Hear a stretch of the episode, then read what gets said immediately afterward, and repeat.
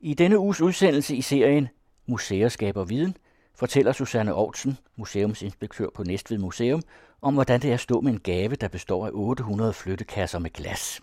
Og det gør hun til den anden radios Henrik Moral. I 2010 der var vi så heldige, at vi fik Holmegård Glasværks prøvesamling.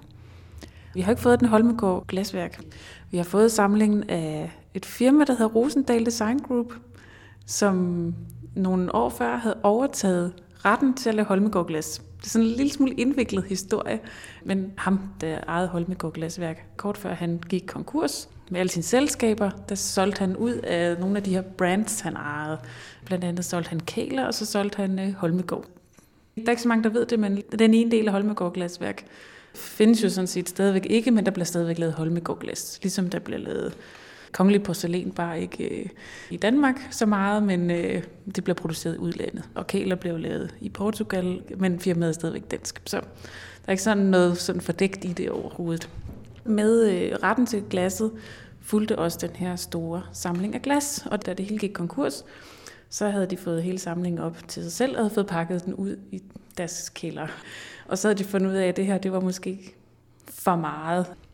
Jeg ved endnu ikke, hvor stor samlingen er, men der er mere end 30.000 glas. Vi er på et sted mellem 30 og 40.000 glas, som de ligesom havde stående i deres kælder. Godt nok har de et stort hovedsted, men så stort er det heller ikke. Der var også nogle forskellige mennesker, der har skrevet til dem og sagt, var det ikke en god idé, hvis nu Næstved Museum fik den her samling. Og det havde de så ligesom besluttet sig for. Så i august 2010 fik vi Holmegård Glasværks prøvesamling på museet. Og det er ikke hverdagskost at få sådan en gigantisk samling af noget. Og vi har formentlig ikke været de første, der er blevet spurgt. Jeg ved med den kongelige porcelænsfabriks samling af porcelæn, den der stammer fra flere forskellige fabrikker. Altså det var ikke Grimmerhus i Middelfart, der blev spurgt først. Når man bliver tilbudt en kæmpe samling, så synker man jo lige en gang og siger, at det tror jeg ikke, vi kan magte. Altså men nu for eksempel på Grimmerhus, som nu er blevet til klæge og fået udstillet alle de her øh, ting fra porcelænsfabrikken, så har det jo været, det tror jeg godt, man må sige, sådan en lille provinsmuseum. Selvfølgelig har vi nogle ting, som er unikke for os, men vores udstillinger ligner måske mange andre danske købsteders øh, museumsamlinger og udstillinger. Så var det jo en kæmpe gave at få. Samlingen hører jo naturligt til hos os, fordi Holmegårds Glasværk ligger i Næstved Kommune og hører under vores ansvarsområde. Og vi havde i forvejen, jeg tror det 110 glas fra Holmegård. Så at få det her, det var jo helt vildt. Nu her i 2017 sidder jeg stadigvæk og registrerer glas. Og der var ikke nogen af os, der forestillede sig, at det ville tage så lang tid. Og når man får sådan en samling, så først så jubler man og tænker, fedt. Så jeg var med vores direktør op og se samlingen hos Rosendal. Og jeg kan huske, at jeg sagde ikke ret meget bagefter, fordi jeg ved ikke, om du kan forestille dig, hvor meget 30.000 glas det fylder. og jeg havde tænkt, om jeg har set noget udstilling ude på glasværket, det havde jeg noget at se, inden det lukkede. Og så tænkte jeg, okay, det, det kan jeg da sagtens. Der var den her udstilling af vinserviser nede i kælderen. Det kunne vel ikke være så voldsomt, det så. Men jeg sagde ikke ret meget, efter at have set 30.000 glas, og tænkte, wow, der er godt nok meget. Men det er helt fantastisk, at vi har fået lov til at få den der samling. Altså, vi skulle lige ud og finde et lokale, vi kunne være i, og der skulle ligesom indkøbes nogle boger og computer, og man skulle ligesom, hvordan griber man lige det her an? Øh, og fordi det ikke er sådan helt almindeligt at få sådan en stor samling, så har jeg ikke kunnet spørge nogen. Altså, normalt får man jo, det ved jeg ikke, én ting ad gangen, eller ti ting, eller et eller andet, når det er lidt stort, og der kommer nogen og afleverer noget. Der kom en flyttebil. Ja, de kom vel to gange, tre gange med glas. Jeg kan ikke huske, at jeg fik talt kasserne, men jeg ved, da det blev pakket og flyttet første gang fra, fra Fensmark og til Hillerød, der fyldte det vist 800 flyttekasser. Så vi har jo i hvert fald fået 800 flyttekasser, da det blev pakket en gang til, og så flyttet tilbage til Næstved. Og vi har først lige her efter nytår 2017 pakket de sidste kasser ud. Og jeg har lige afleveret de sidste kasser tilbage til flyttemanden. Og det tror jeg heller ikke, han havde regnet med, at der skulle gå de her syv år, før han fik sine kasser tilbage igen. Hvad er egentlig en prøvesamling? I princippet er det hver eneste gang, at glasværket har lavet et glas af en eller anden slags, så burde de have taget en, en genstand til side og sagt, nu har vi en prøve på vores produkt. Det er sådan ligesom den korte forklaring. At de så ikke altid har gjort det, det er så noget andet. Og så er den, består den så lidt af en original prøve, som ligesom er den, som kunstneren har godkendt og sagt, det her, den har den, de, den perfekte form og de perfekte mål. Og det er den, som glasmagerne altid skal kunne gå ud fra. Så det er ligesom sådan, de har den her perfekte udgave, som så bliver mærket på en eller anden måde. De fleste er mærket, så den ikke kommer til at gå ud i, i produktionshallen og blive pakket og solgt. Så det er ligesom det, prøvesamlingen er. Så alt, hvad Holmegård har lavet, i princippet har vi så en del af. Så er det så, at Holmegård Glasværks historie er lidt lang og indviklet. Holmegård Glasværk bliver etableret i 1825 og har deres første produktion. Og det er egentlig en driftig adelsmand nede fra Sydsjælland, der ligesom får den her idé. Førhen har øh, man produceret glas i Norge, men vi taber Norge i 1814. Og så er der den her adgang til glas. Altså de havde masser af træ, så det var nemt at producere glas. Der skal bruges meget brændsel til produktion af glas. Så man finder ud af, når man, øh, man kan bruge tørv til brændsel. Christian Danneskjold Samsø, han havde øh, en hel del godser på Sydsjælland, og han havde blandt andet købt Holmegårds gods, inklusive Holmegårds mose, så han havde jo mm, mulighed for brændsel. Han finder på, at han vil have det her glasværk, og ansøger kongen om at få tilladelse øh, til at lave glasværk. Han dør sygdom, og så overtager hans kone faktisk så etableringen af glasværket. Og de starter produktion i 1825, og så går det alt sådan lidt derudad. Og så op gennem 1800-tallet er der flere andre glasværker, der åbner og producerer glas. Så Holmegårds glasværk er ikke de eneste, men så kan man sige ligesom de første inden for det nuværende danske område. Der ligger en i Nordtyskland også, som på det tidspunkt lå i Danmark. Men øh, så åbner man så en filial i Kastrup, inde på Amager, som man så nogle år efter sælger. Så går sådan tingene så sin gang, og så går det lidt træt for glasværksvirksomhederne. De glasværker, der så er tilbage i starten af 1900-tallet, de slår sig sammen. Og så bliver det faktisk til et firma, der ligesom hedder Kastrup Glasværker AS, og så er der nogle underafdelinger, som er nogle af de her andre glasværker, blandt andet Hellerup og Fyns Glasværk. Og så bliver der lukket nogle flere af de her underafdelinger, som er med. Så der faktisk kun findes to firmaer der i starten af 1900-tallet. findes der det her firma med Kastrup Glasværker AS, og så underafdelingerne, og så Holmegård, som faktisk formår at stå alene indtil 1965, hvor de her to så fusionerer. Og så bliver det til Kastrup Holmegård Glasværker AS. Og så får vi oliekrisen i 70'erne, så lukker man først Hellerup Glasværk og Kastrup Glasværk, og så 1990 lukker man Fyns glasværk, eller det glasværk, der ligger i Odense. Så er Holmegård Glasværk alene tilbage. Det jeg egentlig vil sige med alt det, det er, at når vi nu kalder det Holmegård Glasværks prøvesamling, så er der ikke kun Holmegårds glas i samlingen. Der er også glas fra de her nedlagte virksomheder. Der er glas fra Fyn, og der er glas fra Kastrup og Hellerup. Så når vi nu sidder og arbejder med samlingen, så er det ikke som den kongelige porcelænsfabrik. Det kongelige porcelæn, der står jo nedenunder. Hvis du vender tallerkenen om, så er der bølgestreger, og så står der nogle tal og nogle forskellige ting, som, hvorved du kan identificere tallerkenen, eller hvad det nu er for en figur, eller hvad det nu har. De andre porcelænsfabrikker, de har jo et andet mærke, så, men glas, det har du forsynet med en lille øh, etiket med klister på. Og når du så, ja, det kender du fra dig selv, så når du har købt et glas, så tager du det der lille klistermærke af, og så er der ikke mere nogen, der ved, andet end måske dig selv, hvad for et mærke glas du har købt. Så det er jo samme, vi bøvler med, det er, at når man tager et glas af det, vi har pakket ud, så ved man i princippet ikke, om det er en Holmegård ting, eller det er noget andet. og i prøvesamlingen har man faktisk også indsamlet, altså hvis man har været på messe, eller man ligesom har været rundt og set nogle ting, så har man taget det med hjem i prøvesamlingen, fordi altså, det fungerer jo som studieobjekt også for, for kunstnerne. Så man kan jo sagtens sige, at den her den ser spændende ud, den tager jeg med hjem til prøvesamlingen, så har vi noget at blive inspireret af. Så man kan heller ikke vide, om det glas, man nu tager fra samlingen, det er dansk. så det er meget spændende. jeg har på et tidspunkt stødt på en sådan en lille krukke med låg på, hvor der så stod Made in Israel. Hvor jeg tænkte, det var der altid noget, for ellers havde vi ikke øh, gættet, hvor den kom fra. Og så er der et par enkelte andre ting, hvor det er meget åbenlyst, hvor de stammer fra. Men når du nu tager og åbner en flyttekasse med glas, og tager ja. glas op, og ser, det er et glas, og det er det, du ved om det, hvad gør du så? Altså, når man nu har åbnet en del kasser, så ved man jo godt, når man tager et læs fra flyttekassen, så nogenlunde, hvor vi er henne i tid og sted. Det kræver, at man faktisk har set mange ting. Altså lidt ligesom, øh, ja, det ved du også med dig selv, hvis man ligesom er interesseret sig for et eller andet emne, om det er nu biler eller fodbold eller sådan. Når man har set tilstrækkeligt meget, så ved man jo godt, om de spiller det her det system, eller det er den bil, og den motor, og alt det der. Altså man lærer det jo at kende efterhånden.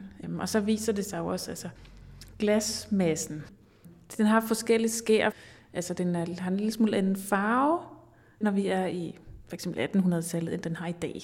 Så hvis du står med et glas fra i dag, og så et, der måske er 60 år eller 100 år gammelt, mod hinanden, så vil du sige, men jeg kan i hvert fald se i glasfarven, at der er en forskel, at det, det her ene er nyere, og det andet er gammelt. Og så er det jo med ligesom så mange andre ting, så skifter moden jo også.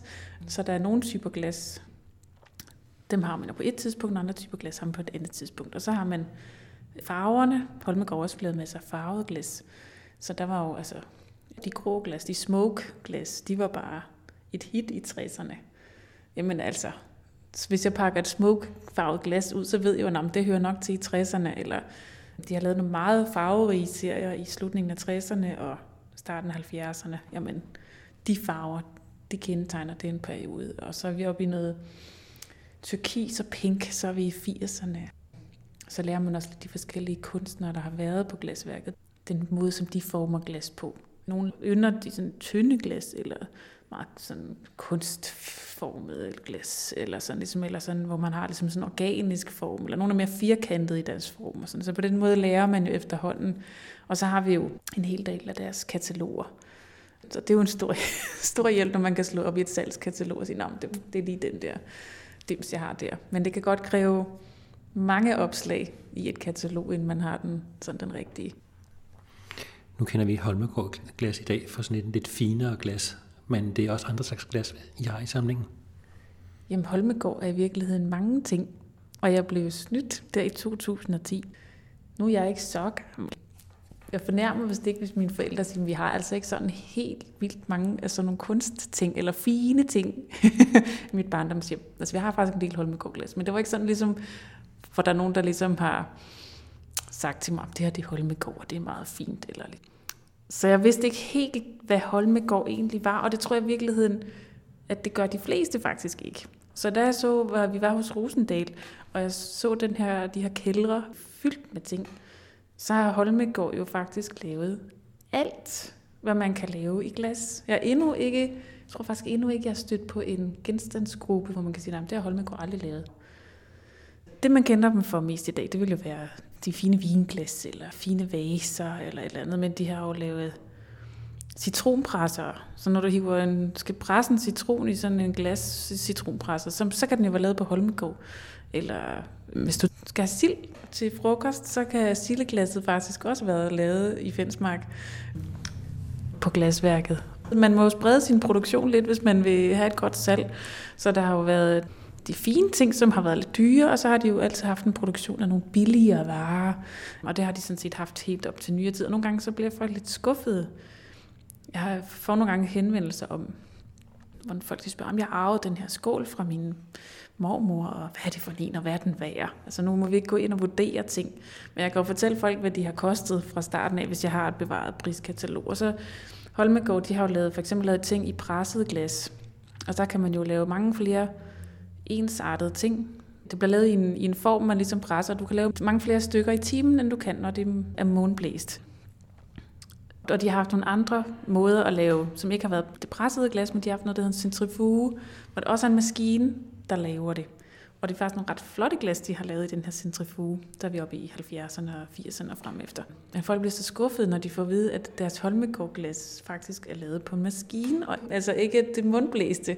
Så de bliver bare sådan, nej, altså, jeg har før fået den der sådan returmeddelelse, hvor de skal, så sælger jeg den nok. Og man tænker, jamen den er jo stadigvæk flot, og det er stadigvæk en af deres kendte designere, der har lavet den. Der har bare lavet lidt flere af den, og din mormor har måske haft den, fordi Måske har hun haft selv købt den, eller hun har fået den i gave. Men mange af de ting, de har lavet, har jo skulle ligge i en prisklasse, hvor vi alle sammen har ville give det som gave. Og de har blandt andet lavet en del øh, fyrfadsdager på den her centrifuge. Og man kommer næsten ikke i det eneste dansk hjem, uden at de har måske to håndfulde eller sådan noget af de her fyrfadsdager, som man bare ser i alle hjem. Og man ser dem i alle hjem, fordi de har ligget i en prisklasse, hvor alle har kunne give det som gave, eller man har fået i firmagave, eller sådan et eller andet. Nu går jeg Holmegård, det er jo ikke mere, men dengang, at øh, glasværket eksisterede ude i Fensmark, der lavede de også glas til udstillinger. Og så er det jo oppe i prisklasser, der hedder 14.000 kroner eller 20.000 kroner for et stykke glas. Så sådan noget har de jo også lavet. De har jo lavet de her ting til 100 kroner, og så har de lavet ting til 20.000 kroner. Så det spænder jo meget, meget vidt i, hvad de har lavet. Og så har de jo lavet emballageglas, og det glemmer folk altid. Ølflasker og solvandsflasker og ja, silleglas. Og når du køber ketchup, så er den også lavet i Fensmark. Og Nu sagde jeg før, at det var lukket, øh, men det er det i virkeligheden ikke, fordi der ligger stadigvæk et glasværk ude i Fensmark, som producerer emballageglas. I 90'erne besluttede man sig for at sælge emballagedelen af glasværket til et udenlandsk firma. Og den del eksisterer stadigvæk. Så når man kører ud til glasværket, så er der jo den her emballageafdeling, som producerer i millionvis af glas. Er det mellem 1 eller 2 millioner glas om dagen, de spytter ud. Og så er der jo den her forladte del. Man skældner mellem E-afdelingen for emballageglas og K-afdelingen for kunstglas. Og det var de vaser, du har derhjemme, og fyrfærdsdagerne og vinserviserne og alle de der ting, de er lavet over på K-afdelingen. Og dem på emballageafdelingen, de siger jo, at det var jo dem, der kunne holde K-afdelingen kørende, for det var dem, der tjente penge. øhm, ja, så måske kan man sige, så er glasværket i sidste ende lukket, fordi at man solgte emballageafdelingen. Det er der i hvert fald nogen, der siger, at så var der ikke nogen til at tjene pengene øh, til at holde kunstglasset eller det mundblæste kørende. Hvad så med e-afdelingen? Skal I så også have glas derfra? Jamen, vi har faktisk lige fået lavet en aftale med dem om, med, at vi fremadrettet får de ting, de producerer, så vi kan gemme de ting for eftertiden også. Når Holmegård laver noget i dag, så har vi faktisk en aftale om, at så samler vi op en gang imellem, og så får vi eksemplarer af det, de har lavet. Og nogle de vil sige, at det er snyd, fordi det bliver jo ikke lavet i Danmark mere. Men faktisk har Holmegård lavet utrolig mange ting i årenes løb, som jo er solgt som Holmegård-glas, men som jeg har produceret udenlands. Og det er der bare mange, der ikke ved. Og de har haft licens på en hel masse produkter. Ting, som de har købt. I 10'erne, 1910'erne, der købte de øh, glas i Belgien og solgte øh, i Danmark. Og senere fik de så licens på dem, så de selv kunne lave dem. Og i 70'erne lavede man glas, som var maskinfremstillet, og det kunne man ikke selv lave. Det blev så lavet i Tyskland og solgt. Øhm, og sådan er det med mange andre ting. Og det er jo stadigvæk et dansk produkt, og det er stadigvæk historien om Holmegård. Så jeg synes godt, vi kan forsvare, at vi stadigvæk får ting. Og det samme med nu de der Aberlæs igen glas, de bliver jo så lavet i Finsmark stadigvæk, så det er, jo, det er jo noget andet. Men det har været lidt svært at nå ind til et udenlandsk firma. De har også smidt det ud, som de havde stående. Altså, de har ikke den samme sådan veneration over for sådan dansk kulturarv, og vi andre kan blive sådan helt, ah, kan de dog ikke se det, men der sidder en eller anden direktør over i Irland, eller hvor nu, altså, han er måske mere ligeglad. Altså, de har jo så også en dansk direktør, det så ham vi har fået aftale med. Og virkeligheden så, i den her prøvesamling, vi har, der er jo både fra K-afdelingen og E-afdelingen. Så vi har kun sådan et, et lille hul fra, hvor man har solgt emballageafdelingen, og så til op til i dag. Du snakkede om, at der var nogle huller også i den fine samling. Er det så noget, som man skal ud og prøve på at få fyldt ud? Der er nogle huller. Når man sådan ser på samlingen, så er det ligesom om, at det er først fra slutningen af 1800-tallet, omkring år 1900, man sådan er blevet opmærksom på, hov, at vi skal gemme et glas fra vores produktion. Så det er ligesom tiden forud, altså fra 1825 så op til omkring år 1890-1900, der har vi faktisk ikke ret mange ting. Men det er jo heller ikke nogle ting, der er særlig nemme at få fat i. Og det er jo heller ikke sådan, at vi, vi så bare køber en hel masse ting. Altså der er jo ikke nogen museer, der sådan har mulighed for at gå ud og købe en hel masse ting. Så der kan man sige, der må vi jo vente på, at der kommer nogen og afleverer noget, fordi de synes, det skal gemmes for eftertiden. Så vi har noget, men ikke, det kan man sige, ikke de fulde kataloger, det har vi ikke. Men altså, vi har jo et rimelig godt repræsenteret, hvad de sådan har lavet. Så det er jo sådan set okay. Og så har kunstnerne lavet de her unika ting til udstillinger. Og de er jo så blevet solgt. Og så fordi det er et unika, så har du jo ikke lavet en to stykker, hvor du har lavet en prøve og sat ned i samlingen. Øhm, så er de jo blevet solgt. Så der vil jo være en hel masse huller også. Men så er vi jo ude i, altså som jeg sagde før, altså så har tingene kostet øh, måske 14-20.000 kroner. Altså, så skal folk altså virkelig være flinke, hvis de vil give os en ting, der har kostet så meget. Og vi har ingen chance for os selv at gå ud og købe Øh, noget, der er så dyrt. Altså, det har vi ikke. Vi har faktisk plan om, ligesom hvis vi kan få fyldt hullerne ud. Altså, vi er jo, når jeg siger vi, der sidder og registrerer, så er det jo mig, og så er der en hel masse frivillige. Jeg har ikke altid helt styr på det præcise tal, der sådan kommer lidt til og fra, men det er omkring 30 frivillige, der sidder og registrerer glas stort set hver dag. Øh, altså sådan i løbet af ugen kommer der cirka 30 personer. Så der er jo også nogle af dem, der ligesom, så er de på loppemarkedet, og så tager de lidt med, som de forærer museet, hvis de har fundet en ting til en femmer eller sådan noget. De smadrer søde til at finde ting. Men altså, der er så også nogle af dem, som vi er ved at være så godt igennem, så de faktisk skal begynde at kunne lave opgørelser over for eksempel vinserviserne. Så går vi i listerne, og så kan vi se, hvad har vi, og hvad burde der være? Så for, for eksempel kan man se, når vi mangler champagneglas i den serie, vi mangler rødvinsglas i den serie, så ved vi i hvert fald, når vi får tilbudt et eller andet, så er det nemt at kigge, eller nogle af de her frivillige, der elsker at gå på lopmarked, de vil også synes, det var herligt at gå ud og lede efter nogle af de ting. Eller vi kan for eksempel øh, efterlyse det. Er der nogen, der vil forære os champagneglasset fra den der serie, for det mangler vi bare. Altså, så på den måde, så vil vi hele tiden gerne supplere op. Øh, og nu har vi en hel del ting, som ikke er fra Holmegård, men fra Kastrup og Fyns glasværker. Og der ved jeg, der har man været meget hårdhændet ved samlingen, og faktisk kasseret meget. Altså da man lukkede Fyns glasværk, der tog man ligesom nogle enkelte ting med, og så blev resten ligesom bare solgt og foræret væk. Så der findes stadigvæk ting derude, det ved jeg, for der har set, at nogle samlere, de kom ind og sagt til mig, se, jeg har den her ting med, og der sidder stadigvæk markat, og så vil der typisk sidde en markat med Kastrup Holmegårds glasværker. Prøve vil der så stå på, for det er så det der øh, markat, der sidder på, da den var i prøvesamlingen. Så kan jeg jo se, om den stammer faktisk fra prøvesamlingen. Fyns Glasværks prøvesamling og så er blevet kasseret, da man har slået samlingerne sammen. Så der er jo en masse huller. Øhm, og det samme med Kastrup Glasværk, der er bevaret et vist udsnit af, hvad de har produceret. Så men det er ligesom noget, når vi nu kommer igennem det, så kan man pludselig sådan se, om der er lige nogle huller et par enkelte steder. Jeres katalogisering, den ligger også tilgængelig? Ja, det er rigtigt.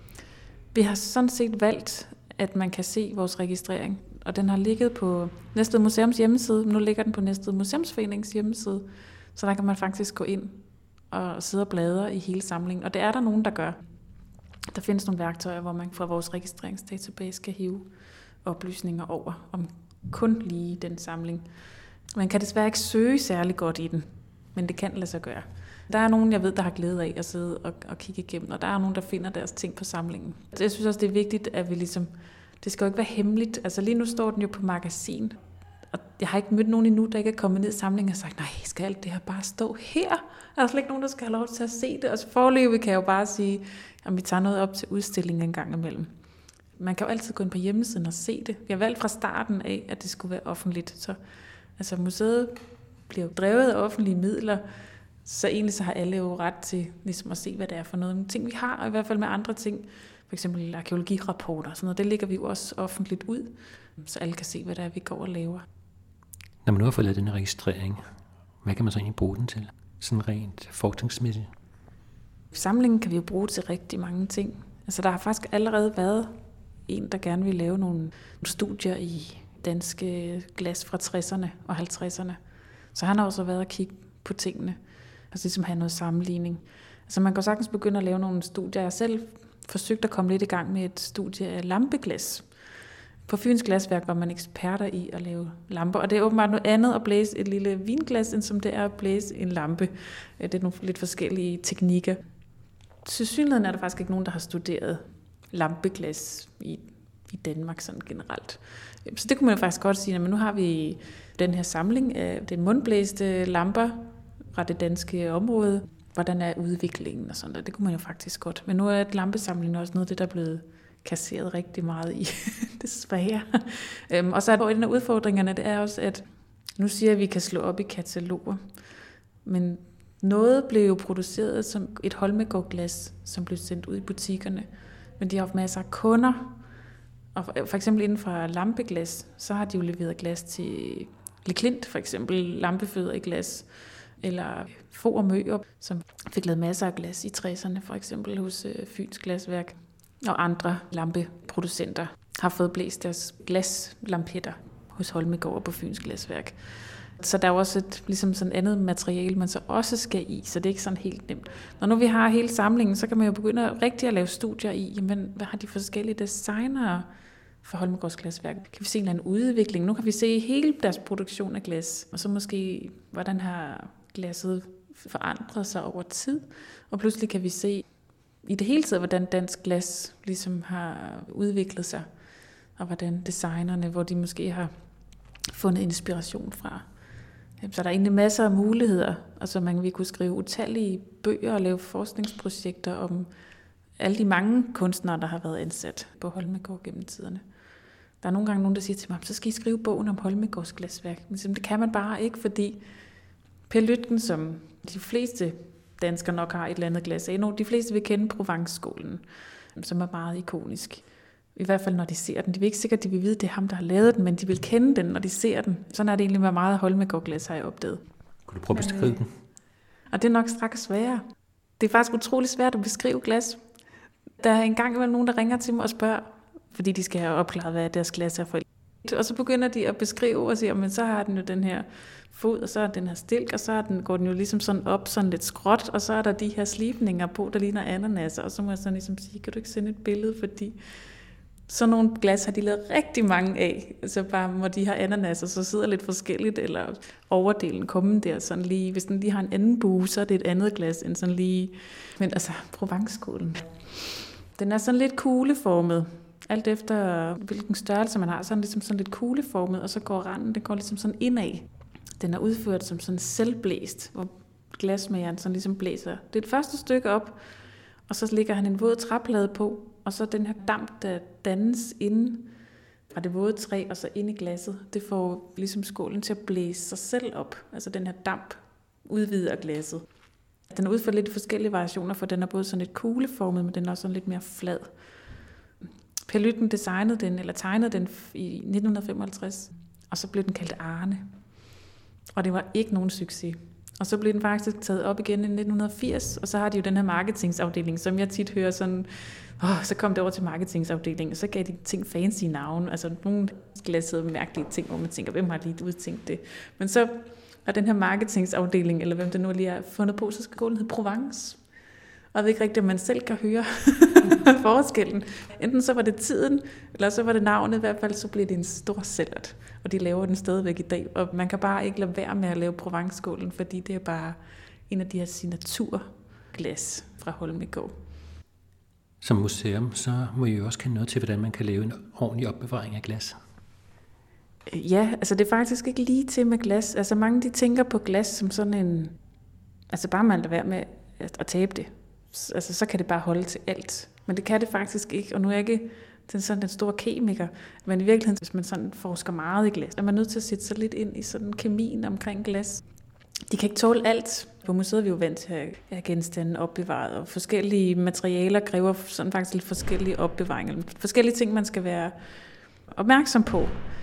Vi opbevarer glassene sådan med nogenlunde ensartet temperatur, og de bliver ikke udsat for lys. Blandt andet lys er noget af det, der faktisk kan skade glasene. Og nogle de har jo sådan ynder, og så kan de lave sådan et øh, vindue, hvor de ligesom laver glashylder, og så sætter de deres fine glas ind, og det ser smadret flot ud. Men i virkeligheden så kan glas ikke tåle al den her lyspåvirkning fra solen. Så skifter de faktisk farve. Og det vil jo ikke være noget som lige fra, fra i dag til i morgen, men når der er gået lang tid, vil du kunne faktisk kunne se, at de ændrer farve. Og det overrasker mange, at øh, de ligesom kan det. Glas kan egentlig heller ikke lide fugt. Hvis for eksempel har en karaffel, som du vasker, så sætter du låget på igen, og så er den måske ikke blevet helt tør, så kan der faktisk danne sig ligesom sådan noget kondens inde i flasken, som så går i forbindelse med glasset, og så får det det, man kalder glassyge. Øh, det ligner umiddelbart ligesom om det har fået kalkaflejringer. Det er sådan lidt hvidligt, sådan lidt mælkehvidt. Sådan. Når der så er gået tilstrækkeligt lang tid, så begynder glasset og ligesom skalle i flager, så ligesom sådan en forskel.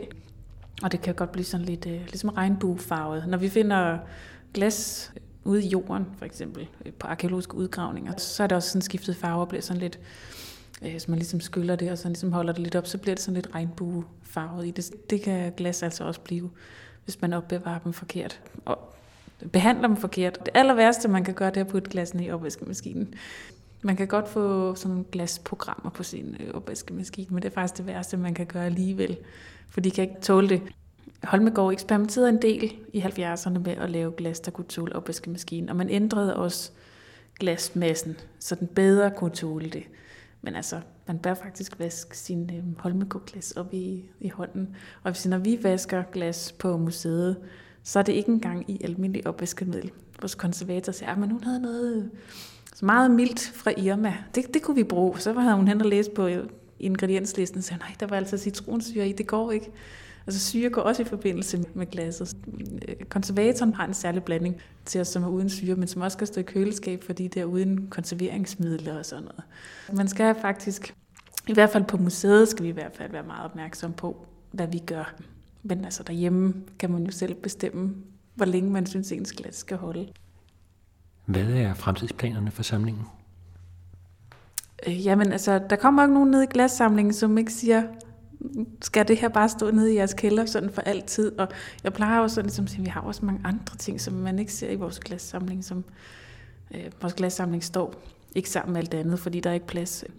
Vi har jo måske 100.000 vis af ting på museet, eller som vi også står og venter på en dag. Altså vi, vi opbevarer jo egentlig også tingene sådan for eftertiden. Så man kan sagtens have den her glassamling, som ligesom bare bliver opbevaret for eftertiden, og så forsker vi i den, og vi tager lidt op. Øh, på Næstved Museum har vi en lille smule udstillingsplads, så der kunne vi jo bare tage noget op og vise sådan hen over årene. Men, men faktisk så er potentialet i glassamlingen er faktisk så stort, så vi har et projekt om at åbne et museum og ligesom genåbne ud på Holmegårds glasværk. Der står stadigvæk nogle tomme bygninger fra det her glasværk, som gik konkurs i 2008.